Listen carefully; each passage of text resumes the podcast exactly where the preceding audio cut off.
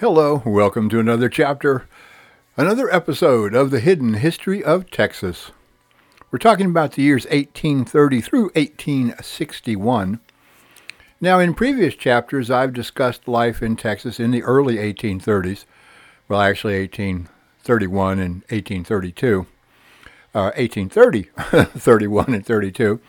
I've told you about some of the effects the Law of 1830 had on the early settlers.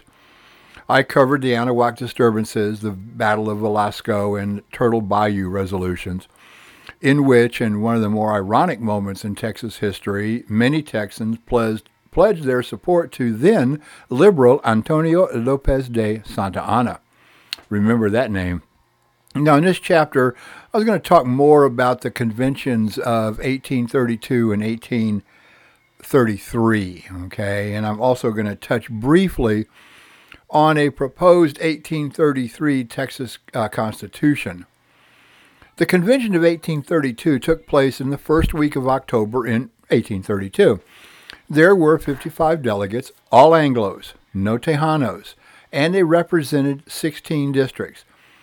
The district of San Fernando de Béxar, aka San Antonio, which was populated mostly by Tejanos, and the district of Victoria did not send delegations.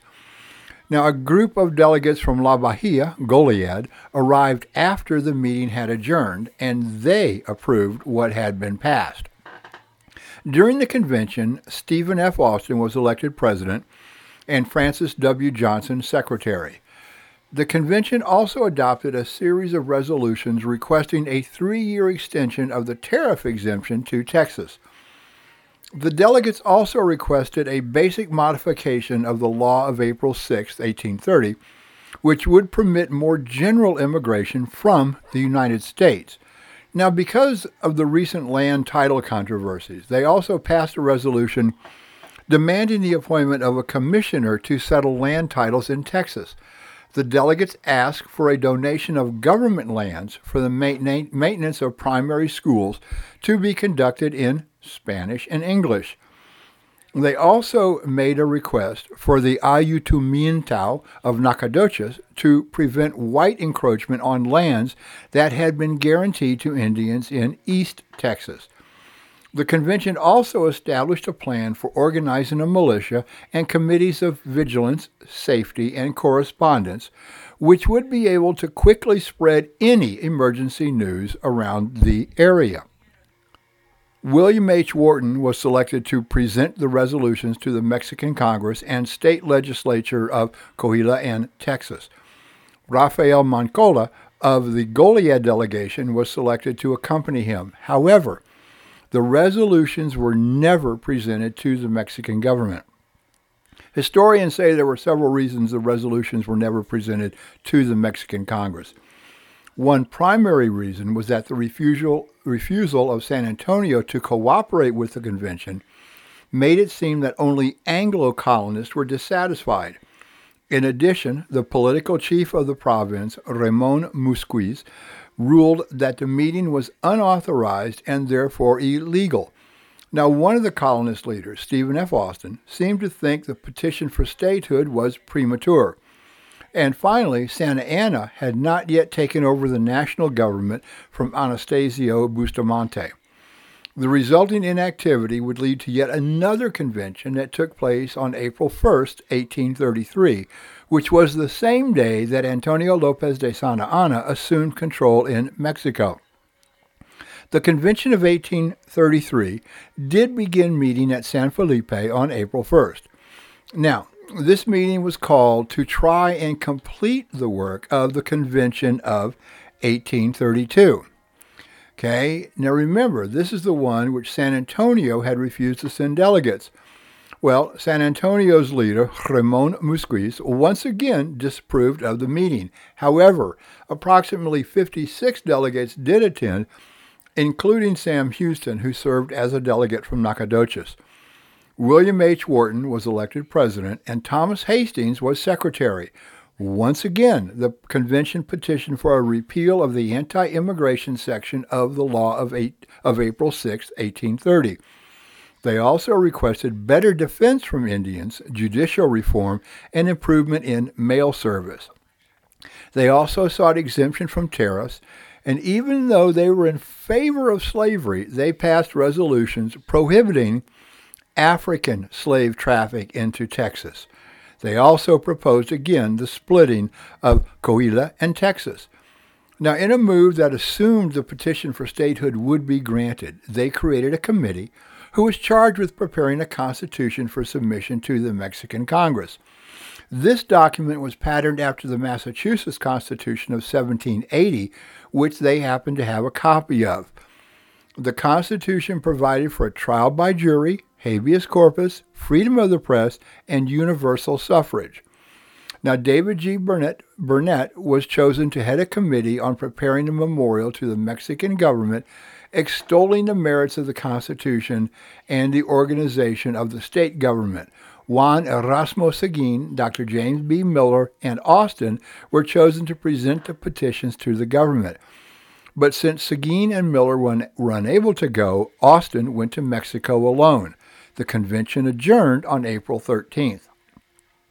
The Constitution of 1833 additionally provided for a legislature composed of a Senate and a House of Representatives, which were to be elected biennially. The state was to be divided into 10 electoral districts with one representative for each 100 voters. The governor was to be at least 27 years old and a resident of the state for three years prior to election. The governor's term of office was to be for two years, and he should not serve more than four out of any period of six years. He was to have the usual executive powers, but legislation was to be passed over his veto by a simple majority vote in both houses of the legislature. There was also a judiciary, which included a Supreme Court, three district courts, and such inferior courts as the legislature should determine. The jurisdiction of the offices of alcalde, comisario, and síndico procurator was to be fixed by law. Judges were to be elected by the legislature for terms of six years, removable by impeachment by vote of two thirds of both, both houses of the legislature. Voting rights were to be granted for all male citizens who were at least 21 years old, and officials were to be elected directly. There was a 27 article Bill of Rights, which included trial by jury, prohibited illegal search and seizure, and guaranteed other due process rights.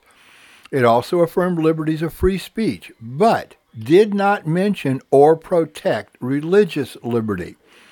The legislature was to establish free schools. There were to be no banks, and only gold, silver, and copper coins were considered legal tender. Stephen F. Austin traveled to Mexico City to present to the government the convention's petitions and the proposed Constitution.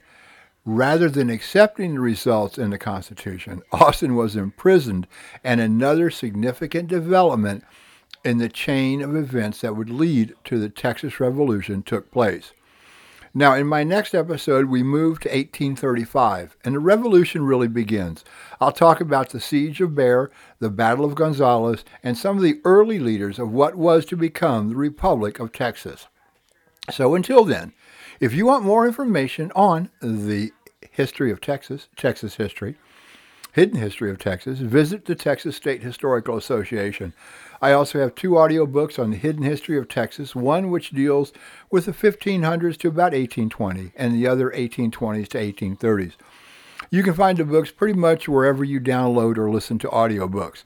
Links to all of the stores are on my website, https colon forward slash forward slash arctx.org. That's arctx.org. Don't forget, follow me on Twitter twitter.com slash ARCTXS, ARCTXS, and on Facebook, facebook.com forward slash ARCTXS. So until next time, hey, please tell your friends about the program. I'd appreciate it. See y'all later. Peace, y'all.